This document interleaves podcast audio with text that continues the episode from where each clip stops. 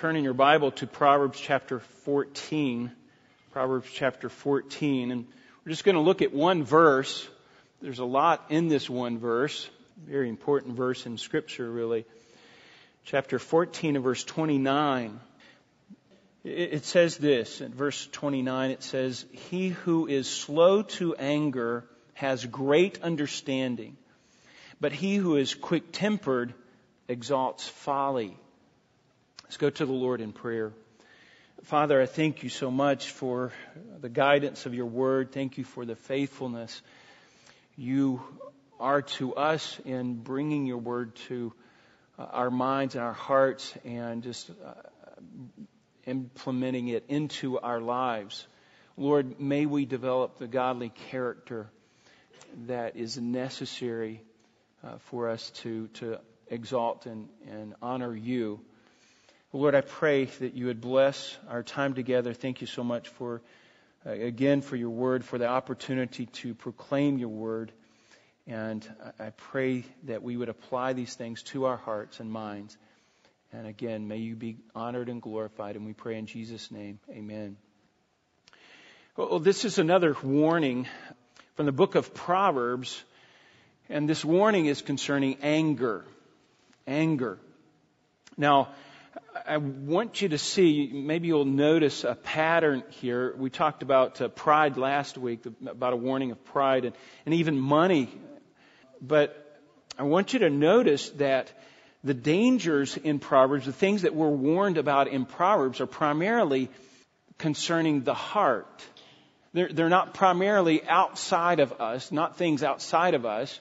Although Solomon mentions some, the prostitute or the enticing sinner, the friends that might entice you, those kinds of things. But it's primarily concerning the heart. That's where the warnings lie. And that amazes me. Because we would think that the warnings are going to be outside of us and we can just be aware of what's going on out there so that we can be warned. But these warnings are from within. Because that's where the dangers really lie. In our own hearts. Now again, just think about that. It's within us. For those who want to please God, those who desire to please God, the real danger lies within our own sinful flesh. A heart that's been distorted, it's pride-filled, rebellious, independent, and stubborn. That's where the danger lies if you want to please God. Our children don't come out and just automatically are humble and have a righteous heart. They're not faithful and full of faith and full of truthfulness. They don't have a heart that's dependent upon God and a heart that loves God and loves their fellow man. At least in my household, that didn't happen. The danger lies within our own hearts. That's what needs to be changed, really. God has to change that heart. And then that heart has to be, even then, cultivated toward righteousness. And it has to grow like a plant toward righteousness. And so in this text, we see a warning here concerning the heart. Now, there's three quick observations that I want you to make about this text, just concerning the words themselves. Verse 29, look at the text again. He who is slow to anger. So this is a general principle. He who is. In fact, it's stated twice. He who is. And then in the middle of the verse, but he who is. This is a general principle. And it's open to anyone. It's anyone who is, really. Male or female, black or white. Whether you have a disposition to this personality trait or a weakness in this, or if you're powerful or if you're poor, it doesn't matter. It's open to everyone. This is a general principle, but it's a principle no less. Principle. And principles govern. They just hold, they're a truism that governs, that should govern our heart, our lives, really. They govern. And as moral agents before God, we have a responsibility to oversee our own heart. Now think about that. We don't follow our heart. We don't put our trust in our heart. We oversee it. We guard our hearts, or guard other people really from our hearts. We oversee it. And there's a principle here then that for believers that we are to guard our hearts or oversee our hearts. Another thing I want you to notice is the word right in the middle of the verse, and that's the word but. And this is a contrast. There's a comparison here between two men, two different character traits. One man is quick-tempered. He is just an angry person. He's just ready to snap. He's just on the edge all the time. There's always an excuse to just blow up, or to become embittered, or to sulk, or to be sullen, or to just be hateful. Versus a man who is slow to anger. Now notice it's not quick-tempered versus no temper at all. No, it's slow to anger. Slow to anger. Anger is not forbidden in Scripture, but it must be managed. There has to be a slowness to anger. Now that's interesting. This is a good tool, contrasting, and we need to compare. We need to compare one versus the other so we can properly evaluate our own life. Another thing that I want you to notice about the text just quickly, that the hearts are exposed here. You have two different kinds of hearts. You have the heart that has great understanding, full of wisdom, and that's reasoning, can think through things, and then you have the heart that is just exalts folly. That's foolishness. And he puts foolishness on display and promotes it even, exalts it. And that's what our actions do, don't they? Eventually, they're going to reveal our heart, reveal what's on the inside. They reveal our character. So what you have here is this principle that is directed toward the heart, that we are to govern our own life and we are to live by. And that's what Solomon wanted. He's warning us. He's warning his son. He wants his son to be aware.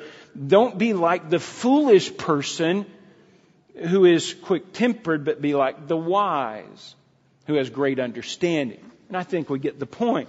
We understand that.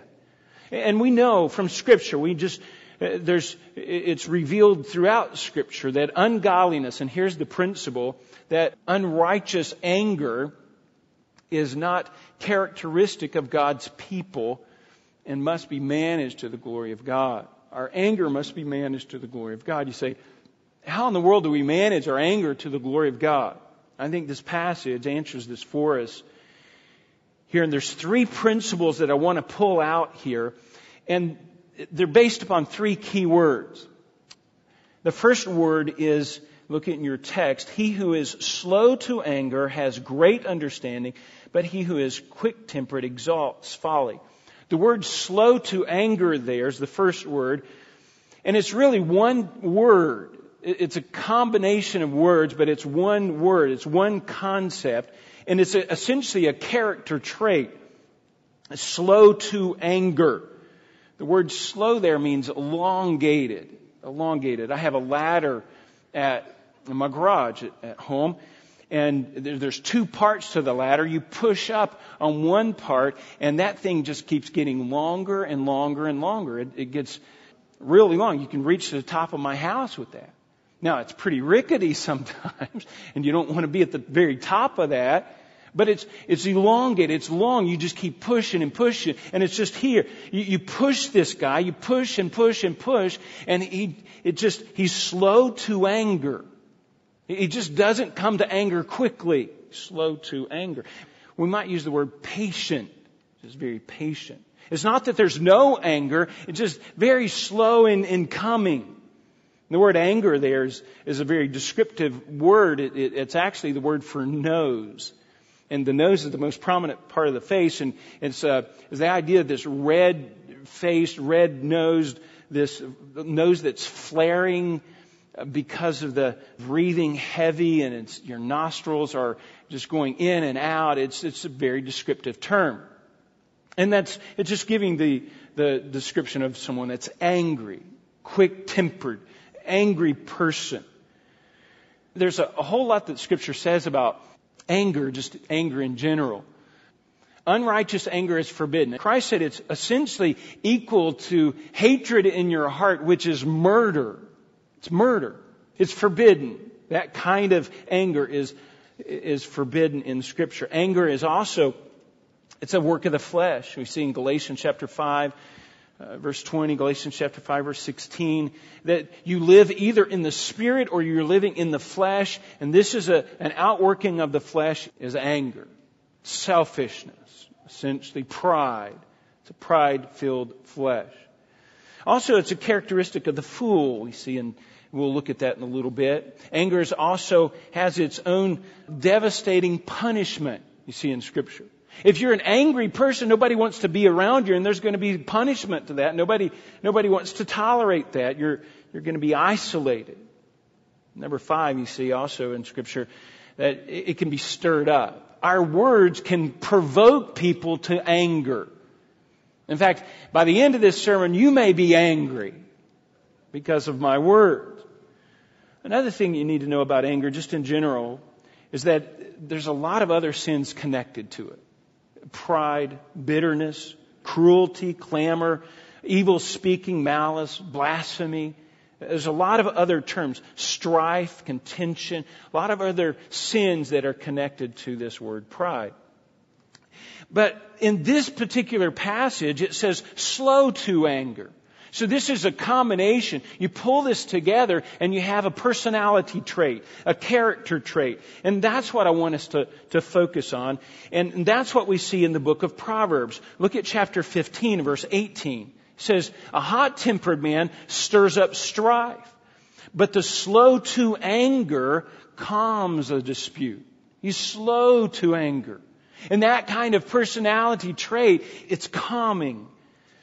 Chapter 16, verse 32. He who is slow to anger is better than the mighty.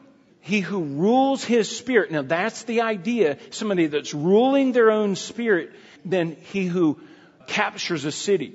That man should be elevated, the man who rules his own spirit. It's important for us to note that. Chapter 19, verse 11. It says a man's discretion makes him slow to anger, and it is glory to overlook a transgression. It's his discretion that makes him slow to anger. That's it. That becomes important. We'll look at that principle in just a minute. In the New Testament, we see the term in Titus chapter 1, and just it's a link to those who are elders, qualifications of an elder to be slow to anger. In James, I do want to read this passage or verse for you. James chapter 1 and verse 19 says, this you know, my beloved brother, but everyone must be quick to hear, slow to speak, and slow to anger. That's everyone. For the anger of man does not achieve the righteousness of God. So it's pretty clear. Scripture is pretty clear on this idea. Again, it's a character trait. Slow to anger, and it must be cultivated in us. Where does this come from? This is a characteristic of God Himself. God is a God who is slow to anger. Now again, I want you to see these verses. They're so precious. In Psalm chapter 103, David first mentions this. Psalm 103 verse 8. The Lord is compassionate and gracious, slow to anger, and abounding in loving kindness. That's the God we serve. He is the God who created us. He is slow to anger. That's a personality trait, characteristic of God. Isaiah chapter 48 and verse 9. Now we're looking at a lot of Scripture references now. We'll come back to these in a little bit, but we just want a quick look at them. Isaiah 48 verse 9 says this, for the sake of my name, this is God speaking, for the sake of my name, I delay my wrath, and for my praise, I restrain it for you, in order that I not cut you off, it says. That I not cut you off. That's pretty strong language there. Jonah. This is a little interesting. Jonah, he recognized that this is a characteristic of God, that he knew God was a God who is slow to anger. And here's his prayer in Jonah chapter 4, verse 2. He says this. He prayed to the Lord and said, please, Lord, was not this what I said while I was still in my own country?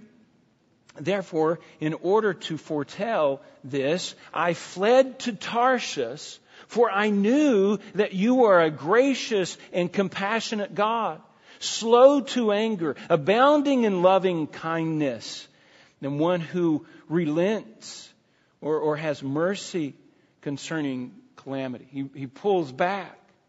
Jonah knew that he was a God who is slow to anger, and he said, I'm not going to obey that God because I don't want him to have mercy on Nineveh. That's the whole reason. He was a God who is slow to anger. Folks, that's the principle for us. We have a heavenly Father and that is slow to anger, and we are to be like Him. That's part of His holiness. So being slow to anger is a characteristic of God Himself. I liked what D.A. Carson said. This is a good quote from him in the NIV study Bible that he oversees. He compiled it. He says this. He says, all the sins of mankind must be judged under the wrath of God, either at the cross or in hell. But the Bible never says God is wrath. The Bible does say that God is love. We, by our own sin, have provoked God to wrath, but we do not provoke Him to love us. Love is His spontaneous response to us, and His loving heart is slow to anger. That's a great quote. It's a great quote. And he's got it right. Folks, God created us to have emotions, and we are to be in the image of God, and that includes emotions, and that includes even anger. There's a time and place, but He is slow to coming to that. And I am so glad, folks. In my own life, I'm so glad that He didn't judge me on the first sin that I committed, and He could have just judged us all. God has made us with the capacity to anger.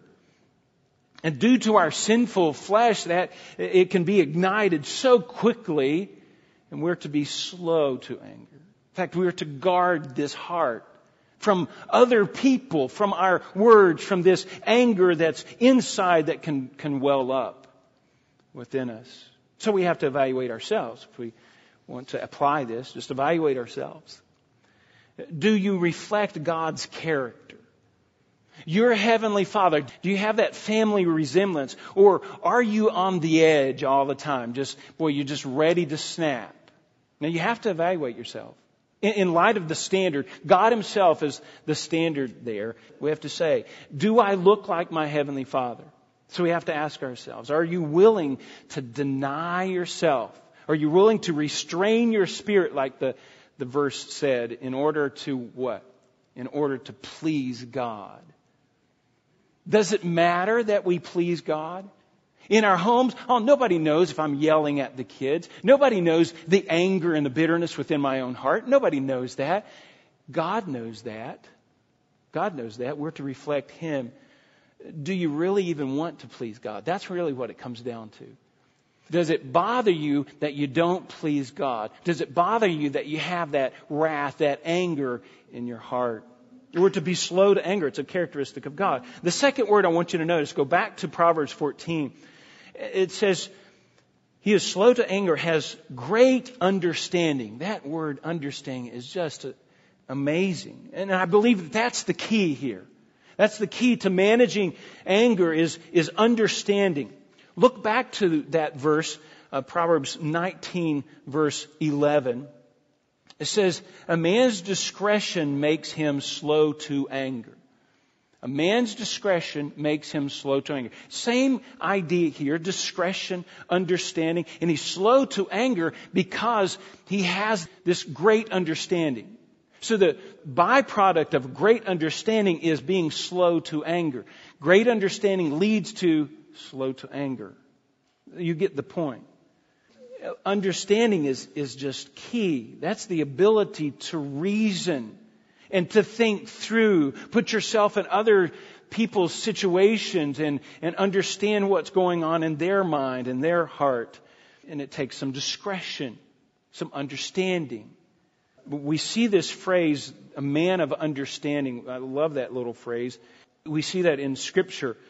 We see it first in 1 Kings chapter 7, verse 14, because it talks about this man that King Solomon had to come and do all of his work. Really, he was in charge of the whole temple. Now, the guy was really good at brass, working with brass, but he could do anything, it seems like.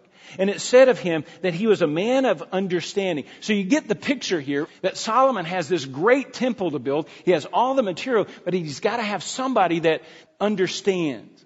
So he brings this guy up, and his name is Hiram. And what's interesting about Hiram is he was raised by it sounds like a godly mother, who his father passed away, and he was just raised by a single mother. And yet he had this great skill, this great ability to understand. So Solomon brings him up, and he's probably showing him some blueprints, some plans. Here's what I was thinking. Can you make this work? And Hiram says, yeah, I think I can. I understand what you want. I see what you're thinking here. I can understand your reasoning for doing that. Can we do it this way? And he had great understanding of taking something theoretical and put it into practice. That takes understanding. That's the idea here. Let me put it a different way. I'm driving behind some slow person. I'm just getting furious and fuming. And I finally get a chance to pass. And I'm looking over, I'm getting ready to shake my fist. And I look over, and it's my grandmother. All right? And you say, Granny, who let Granny out? You know, Granny, she could barely see over the steering wheel. And she's driving. And now, my whole demeanor is going to change, right? Because of understanding.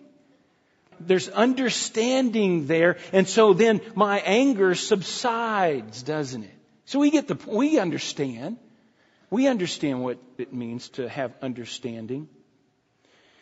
D.A. Carson, he goes on to say, and I like this quote as well, anger is a judging emotion. That's what it is. It's a judgment call, isn't it? Anger is a judging emotion. Many wrongs do deserve judgment, but wisdom brings our judgment themselves under their higher judgment. That's God's judgment, isn't it? The gospel moderates our own angry judgment by prophesying to us God's final judgment. Scripture informs us. We have understanding now that someday, he goes on to say, God will judge and no one will get away with anything. In the meantime, he says, God is watching over us. Let us trust His wise wrath rather than unleashing our foolish wrath. And may the peace of Christ rule in your heart. Boy, that's a good reminder. Folks, our anger is out of place in front of the backdrop of God's eternal wrath. That's heavy, weighty stuff, but just think about that. My wrath is just foolish. We'll look at that in a second. But what happens is when we get angry, wisdom, rationale, reason flies out the window. And it's all about me, my flesh, my demands, and what I can do. And our anger essentially reflects a heart that is not fully informed most of the time. Not fully informed. Understanding is the key. And we have to have God's understanding. We have to have godly understanding. Have God's perspective and God's discretion. And that will cause our anger to subside when we understand those things. God's understanding is perfect. He's not lacking in understanding. He doesn't lack anything. And His perspective is the real reality. And He's never confused. He's never unsure about something. He's never cloudy in His mind and His thinking. Never lacks intelligence. His logic is flawless and complete. And we need His understanding. And He has revealed Himself and revealed His thinking in Scripture. And understanding is taking us out of the equation and putting God right in the center. That's what needs to happen. That's what needs to happen. Now let me give you 2 points of just application here. Number one, and Joey mentioned this earlier, just thinking like the world. We don't think like the world thinks. We don't get our understanding from the world. So often we depend on the world's answers to control our anger and the world's understanding. And if we stay in that mindset, that's just going to be a fleshly mindset, and it's going to react and it's going to boil over. And it's because of the way we think. Job's wife is a good example of this. I believe Job's wife, she was a righteous, but she began to think like the world thinks. And Job had to say, you're speaking like the ungodly. She was speaking like the ungodly because she was first thinking like the ungodly. She was thinking like the world. And that reaction is going to come out. And if we think like the world, we're going to react like the world. And it's going to be many times out of anger. The world's attitude toward anger is not right. It's okay. It's okay to vent. You can fly off the handle. We understand. Christ said it's the equivalent to murder. What's going on in your heart? There's a hatred there that, boy, if I had the ability, I would choke you right there. Murder. So we're to seek not the world's understanding. We're to seek, because we're going to just stay in the flesh and we don't follow the world. Number two, what we have to do then is we seek spiritual understanding, and therefore we're not in the flesh anymore. And we renew our minds. Romans chapter 12, verse 2. Our understanding must come from God. It comes from outside ourselves. And we reprogram the way we think about things. And we have compassion and we have forgiveness and we have the ability to react in a godly way. Now, what we want is the mind of Christ. Folks, that's proper understanding. The mind of the Lord. What needs to happen? How do I need to react at this particular moment? And it's not in the flesh, but it's in the spirit. That's what needs to happen. The key, I think, is understanding. And folks, our minds need to be renewed with the Word of God. Number three, just quickly. The last word of Proverbs chapter 14 is the word folly. Let me read the passage again. He who is slow to anger has great understanding, but he who is quick-tempered exalts folly. That's an interesting word to use, folly. And then here's the principles. Unrighteous anger puts us in the category, folks, of the fool. And that's a word that's used right here in the book of Proverbs. He equates folly with the fool. The word, it exalts folly, is to raise it up, to put it on display or to model it or promote it. That's the idea. And you're promoting folly. Folly, foolishness, a characteristic of the fool. Someone that is lacking understanding here, and self is now on the throne. It is my way. I know what is best. And I will use my anger for my own glory, and I will dethrone God and elevate myself. This is someone who has said in their heart, there is no God. That's the fool. That's the fool in the book of Proverbs. No God. Unrighteous anger, folks, puts us in the category of the fool. I'm on the throne. God's not on the throne. I'm the one that's calling the shots here. I'm the one that's going to take matters into my own hands. I'm going to be God in this situation. Sinful anger is just foolishness. If we look at Scripture, there's a whole list of these things. From the very beginning, Cain in Genesis chapter 4, what is he? Like a little baby. I want my way. You didn't bless my offering. You did bless his offering. I'm going to kill my brother. Foolish. Just where does that kind of thinking come from? It's the flesh.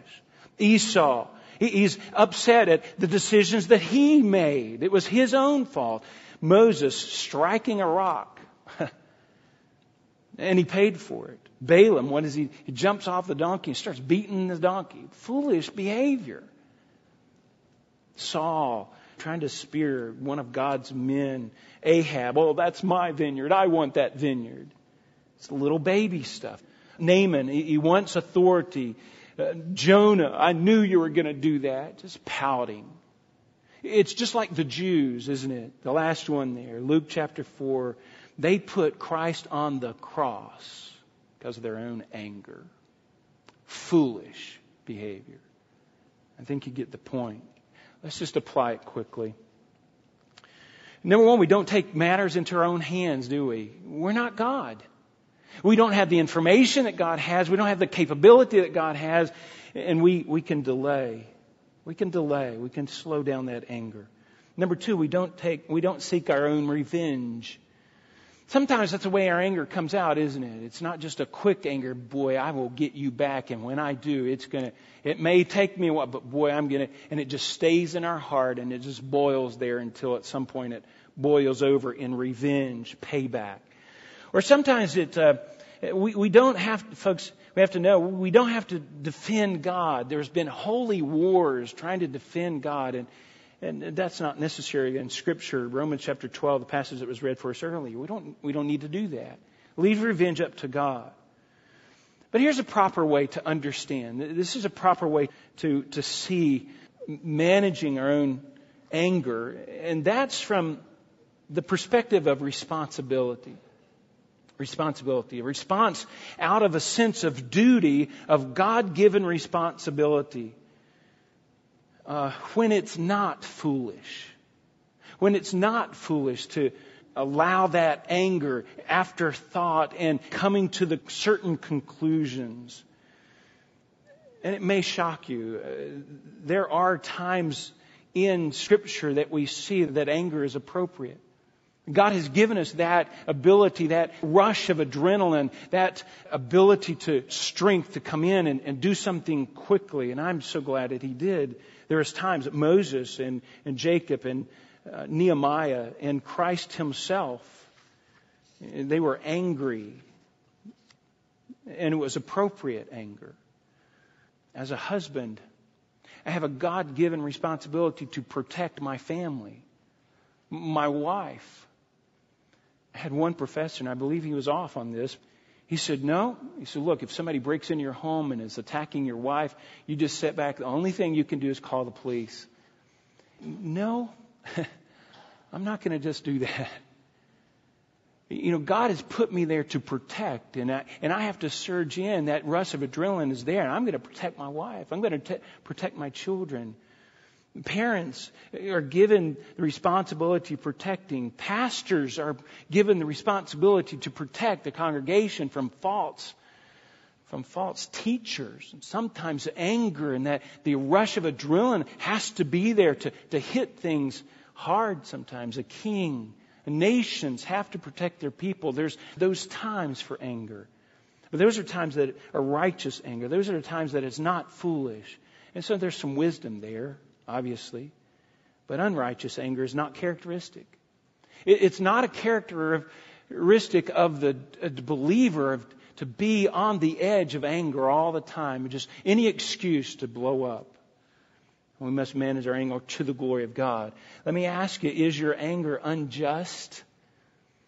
Is your anger uncalled for, selfish, foolish anger? And you look back and you think, how childish. How silly. The heart is a dangerous thing. It's a dangerous weapon. And we need to protect other people many times from our own heart, don't we? It's sad, but that's what sin does. And in doing so, we exalting folly. Again, how foolish.